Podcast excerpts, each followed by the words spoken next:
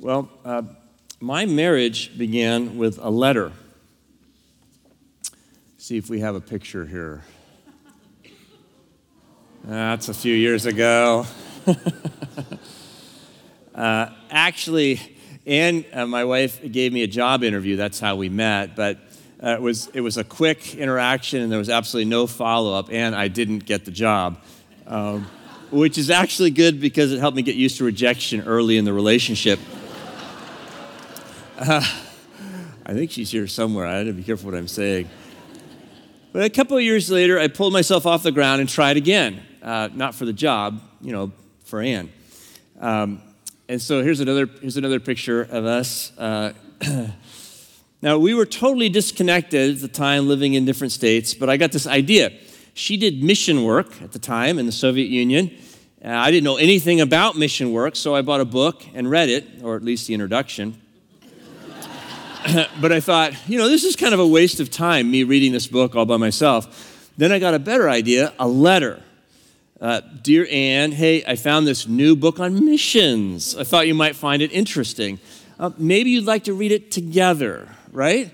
And the rest is history. the moral of that story is that if you want to get a certain someone into your inbox, you've got to get yourself into the outbox, right? And more importantly, there's a principle here for the followers of Jesus. If we want our neighbors to join Jesus in his mission to reconcile all people, if we want to get people into his inbox, we've got to get ourselves into his outbox. Here's the way the Apostle Paul puts it in a letter uh, that he sent to the people in Rome. But how are they to call on one in whom they've not believed? And how are they to believe in one whom they've never heard? How are they to hear without someone to proclaim him? And how are they to proclaim him unless they are sent? Today we're beginning a new sermon series called Sent to Rome, Man of Reconciliation. Remember, when we say reconciliation, we mean to overcome what disconnects us. We'll be looking at a letter that the Apostle Paul wrote and sent to Rome. But as we read the letter, I want us to think about the people, uh, the people who read the letter. Jesus, of course, is the man of reconciliation, and because he is, they, the people who read the letter, gather in houses of reconciliation. And the bigger story here is that God isn't just sending a letter to Rome, he's sending people to Rome. Today, I just want to introduce you uh, to some of these people to help you understand a little bit more about their lives, who they were, and what reconciliation might have looked like for them. Uh, my hope is that this will help us better understand what it means to be people who are sent, to get ourselves into His outbox as agents of reconciliation. So, the people, who are they? Well, we meet them as the letter begins and as it ends. So let's take out our Bibles. You can grab the black book in front of you there and uh, turn to Romans chapter 1, verses 1 through 7. You'll find this on page 913 of the Pew Bible. And if you're able, would you stand with me? Let's read God's word aloud together. We'll read Romans chapter 1, verses 1 through 7. And when we're done reading, I'll say, This is the word of the Lord, so that if you believe it, you can say, Thanks be to God. Listen carefully. You're reading God's holy word. Paul, a servant of Jesus Christ, called to be an apostle, set apart for the gospel of God, which he promised beforehand through his prophets in the Holy Scriptures. The gospel concerning his Son, who was descended from David according to the flesh, and was declared to be the Son of God with power according to the Spirit of holiness by resurrection from the dead, Jesus Christ our Lord, through whom we have received grace and apostleship to bring about the obedience of faith among all the Gentiles for the sake of his name, including yourselves, who are called to belong to Jesus Christ, to all God's beloved in Rome, who are called to be saints. Grace to you and peace from God, our Father, and the Lord Jesus Christ. This is the word of the Lord. Grass withers and the flower falls, but the word of the Lord lasts forever. Please be seated. David Brooks in a recent interview, said something that really caught my attention. Because it's something that I've been trying to say uh, for a long time, and he said it better. He said, my, my basic theory of social change is that culture changes when a small group of people find a better way to live and the rest of us copy them. Culture changes when a small group of people find a better way to live and the rest of us copy them. Apparently, Mr. Brooks had a personal crisis in his life about five years ago. His life fell apart. He lost his marriage, lost his friends, lived alone. He said, I was using workaholism as therapy for an emotional and spiritual problem. He said, I never met anybody whose life didn't fall apart if they thought they were leading a bad and meaningless life, and his life fell apart. So he began looking for a small group of people with a better way to live. Rumor has it he founded in a Presbyterian church in New York City, but in a new book called The Second Mountain, he argues that we should all find one and that the future of our culture depends upon it. And the problem is disconnection. He writes the foundational layer of American society, the network of relationships and commitments and trust that the state and the market and everything else relies upon, is failing and the results are as bloody as any war. He argues the casualties of this disconnection show up in unprecedented levels of tribalism, isolation, suicide, addiction, and despair. But here's where we can make a difference culture changes when a small group of people find a better way to live and the rest of us copy them. This is what's happening in first century Rome. And Paul's heard about it. He's never been there, and he can't go now, but he's heard about it. The year is AD 57. He's in Greece, Corinth. He's just gathered a large sum of money from Christians in that area, and he needs to take it to the poor in Jerusalem. Now, he can't go to Rome, so he sends a letter. It's carried by a woman named Phoebe a leader in a nearby church. He sends it to people. Well, who are these people? Well, the answer is right there at the beginning of the letter in verse 7. We just read it. To all God's beloved in Rome who are called to be saints. Now, immediately we see there are two ways to look at these people uh, through a theological lens or through a sociological lens looking through a theological lens, we see them the way God sees them. Looking through a sociological lens, we see them the way the culture sees them.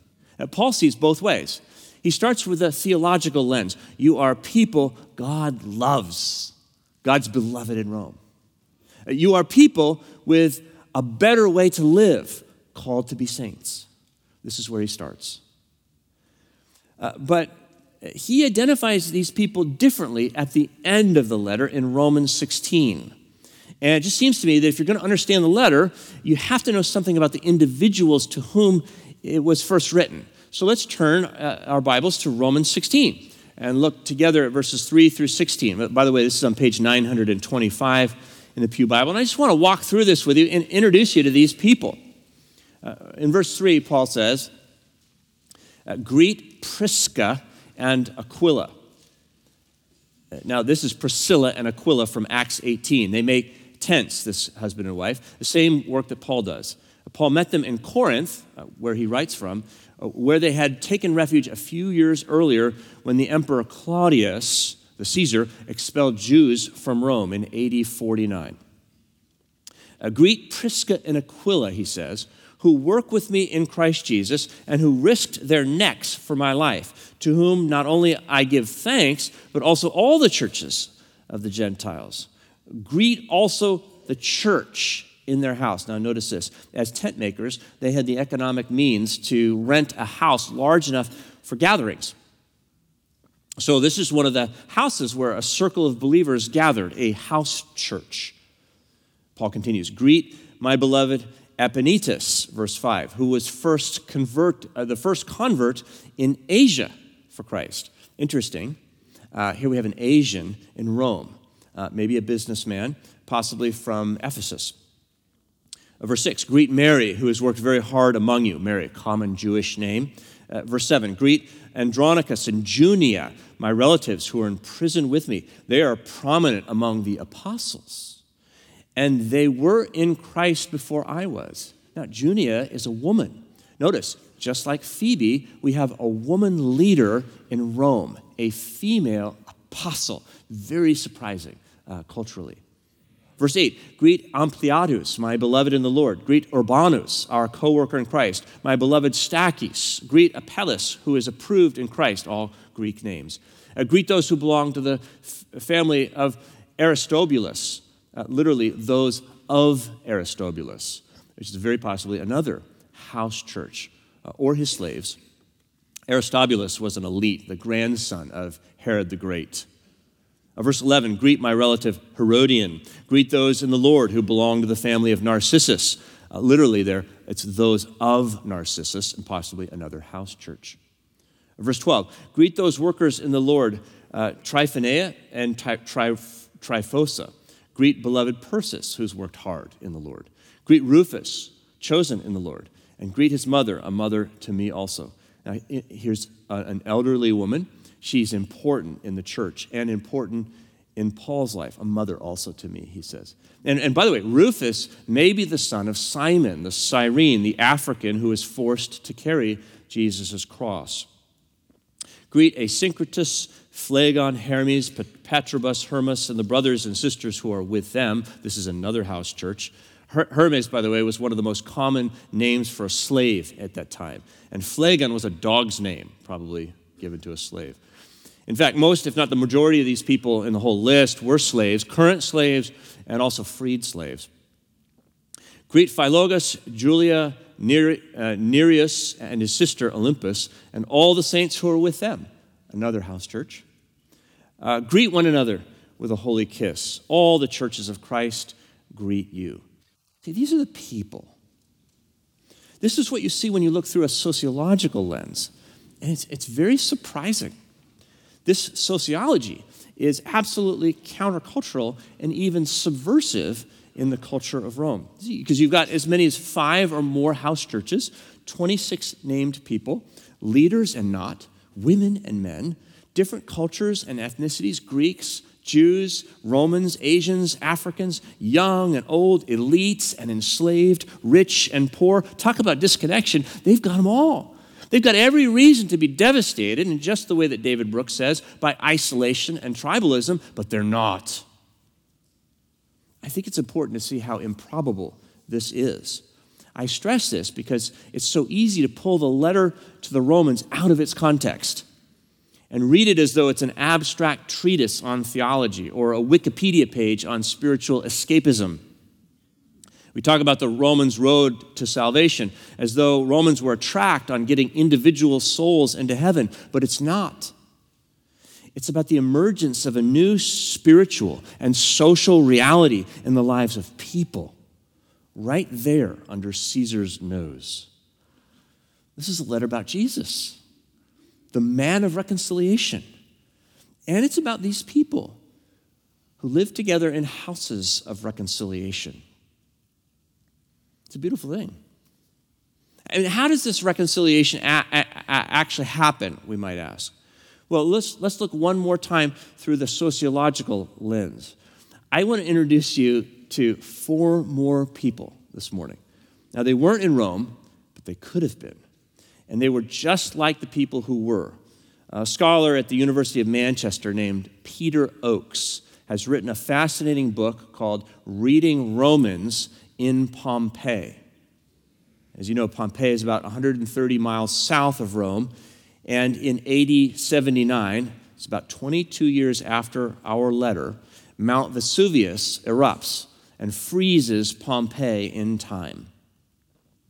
Peter Oakes introduced us to four people who actually lived there, who were just like the people in Romans 16. Uh, let me show you where they lived. This is what's called the Insula of the Menander. They all lived in one city block. This is cropped a little bit, it actually goes down uh, a bit further than that. But these were their houses. I'm going to introduce you to these four people. Iris lived up here in houses two and three in the upper right hand corner.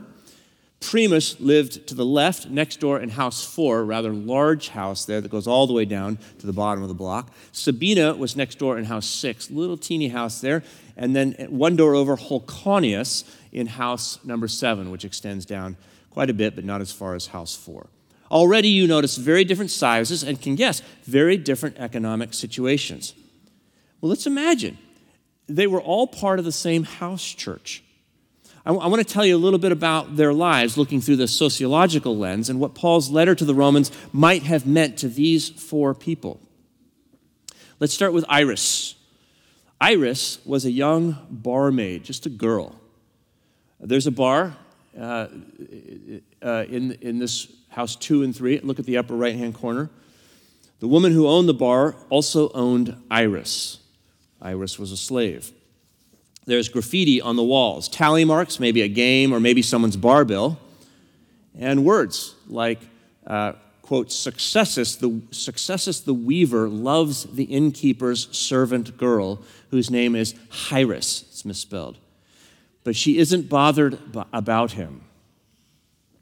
Now, tragically, sexual abuse of slaves was endemic in Rome. In all likelihood, Iris was required to sell sexual favors to customers devastating violence and abuse in her life, which persists irrespective of moral principle or faith because she's trapped.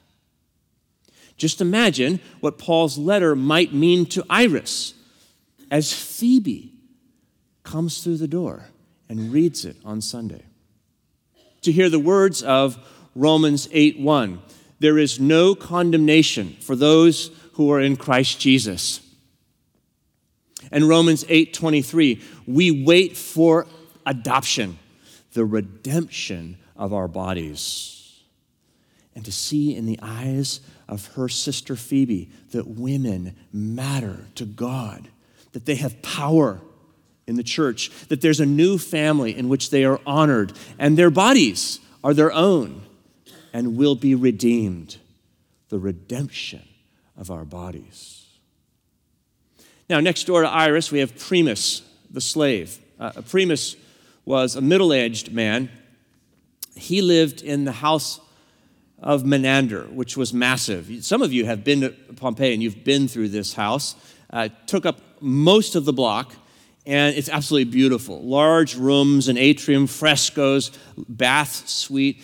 Its owner was clearly an, an elite, uh, but Primus was a slave uh, one of many, and not very high in a, in a, a strict hierarchy. Uh, Peter Oakes, our scholar, imagines him as one of the bath stokers, keeping the bathhouse water hot. It was a menial and dirty job. Uh, it kept him alive, but when old age consumes his economic value, he'll be cast onto the streets. What does he need? Justice. Desperately. Just imagine Primus's eyes when Phoebe reads her letter. When Primus hears Romans 3:26 that God is justice and he justifies the one who has faith in Jesus. And Romans 8:21 creation itself will be set free from its bondage and obtain freedom. Primus is thrilled to hear Paul work with the Exodus motif and to learn that this is a God who's outraged by slavery, who frees slaves. No doubt Primus needs forgiveness, but Peter Oakes writes for most people in the world, the need for justice is probably a bigger perceived issue than the need for forgiveness. For Primus, it is likely that the most striking news of the Christian gospel was that a God existed who brings justice for Primus, punishing his oppressors and improving his position. Next door again, in house six, Sabina, the stoneworker. We think of this as more of a closet or a shed than a house, as a wide open door, which was common for craftspeople. Basically, it's one room, stairway uh, next door that crowds out 6A. She's got a latrine in the floor. Uh, a ceramic pipe comes down from the ceiling to the floor, emptying the toilet from the upstairs apartment into her room. A few stones and stone uh, tools. Sabina lives here with her husband, and like countless crafts workers in Rome, she suffered poverty. Her biggest concern would be how do I get through the day, and where do I find our next meal? But imagine what Sabina hears in the letter that Phoebe reads. Romans 8:32. He who did not withhold his own son, will he not also give us everything else? And Romans 5:3.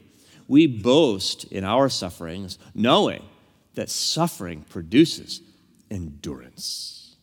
Hupomeno. To hear that there is a God who does not waste our sufferings, who works all things together for good in this life, and who restores to us in the life to come all that is lost. Good news for Sabina. Next door, Sabina's neighbor to the left, Holconius. Holconius, the cabinet maker, he lives in the house where she and others would worship on Sunday. It's an ample space with room for 10 occupants, two stories, kitchen, dining room overlooking a garden, which is below the cut there. We find tools and cabinetry projects, as well as medical instruments, interestingly enough, uh, earrings, gold, money. Holconius is neither rich nor poor, but his business is successful enough to, have, uh, to be able to rent a sizable house.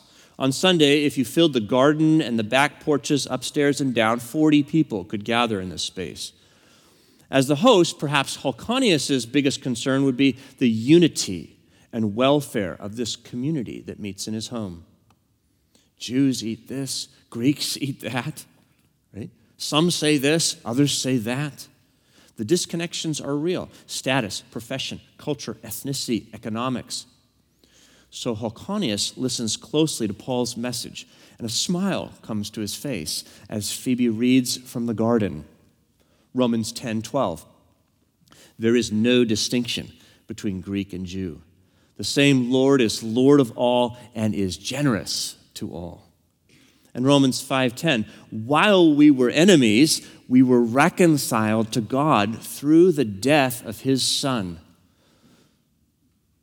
Holconius has got to be thinking, gee, this is more than a little bit hard. There's a lot of Greek, this is a lot, there's a lot for a Greek man to learn about what it means to be in relationship with a Jew or an African or an Asian. And there's a lot of need here that taxes my generosity. It's hard, but it's exactly what I want because it's beautiful. This is a better way to live. Rome has never seen anything like this till now, but it's exactly what it needs, what the world needs. God's man of reconciliation at work in God's houses of reconciliation. See, the point is, when we read Paul's letter to the Romans in historical context, just that God doesn't just send a letter to Rome, he sends people. People who are sent for others. By the way, that's one of our five values here sent for others. You see, Paul sent a letter to Rome, but God sent people. The letter was for the saints, but the saints were for the city. Sent. That's what the word apostle means sent. These are people who put the theological lens ahead of the sociological lens. They don't just see each other the way the culture sees them. They choose to see the way God sees, the way God sees me, God's beloved, the way God sees the other, God's beloved. It's easy to say, but it's not so easy to do. It requires the man of reconciliation who addresses the greatest barrier to reconciliation, and that's human alienation and sin, our sin. But Jesus, like the Montlake Bridge, stands on one side firmly fixed in our humanity, and on the other side fir- firmly fixed in God's divinity, and closes the gap for all who would cross by faith. He overcomes what disconnects us. And when people gather around this man of reconciliation, a whole new sociology breaks out, breaks out of the theology. And their neighbors, the world around them, ought to be able to see it, to read it like a letter because they're doing the work of reconciliation, overcoming what disconnects them. And that's the work we're doing too here at UPC. That's what Sunday is about, as we learn to worship with different people in different ways. That's what Kindred is about, as we cross lines of ethnicity and culture with our sister churches in Seattle. That's what formissional communities will be all about. Formissional community, remember, is a way of life and occurs when circles of friends live as family, on mission for their neighbors, being formed as disciples in the process we have received grace and apostleship. Paul writes in Romans 1 5. We've received grace that sends us out. That was true for him, true for them, and true for us. I'd like for you to think and pray about that this week, what it means to be sent. It's not too late to jump into Pastor Aaron's Art of Neighboring class. It actually begins this Sunday, today at 11:30 uh, a.m have some food, and then come back upstairs. If we want people to get into the inbox of Jesus, we've got to get ourselves into his outbox. Maybe you say, Oh, not me, I'm not ready. I'm in the drafts folder. Or maybe you say, Not me, my day is past. I'm in the archive folder. Or maybe you say, I've made such a mess of my life, I'm in the deleted folder. No, you're not. We have received grace and apostleship. Nope, you and I are uh, in God's sent folder. We are God's beloved in Seattle, called to be saints. And don't think it doesn't matter or that the world won't notice. David Brooks is right. Culture changes when a small group of people find a better way to live and the rest of us copy them. After all, Rome is where Caesar eventually executed Paul. But today, when you think of Rome, you don't think of the greatest military in the world. You think of a church. And today we name our dogs Caesar and our children Paul or Phoebe. Let's pray. Father, Son, and Holy Spirit, we thank you for the small circle that you are and the beauty of what we see in that circle. We pray that you will pour out your grace upon us and together with it apostleship, that we might dance in that same circle and give our day and our city a better view of who you are. In Jesus' name, amen.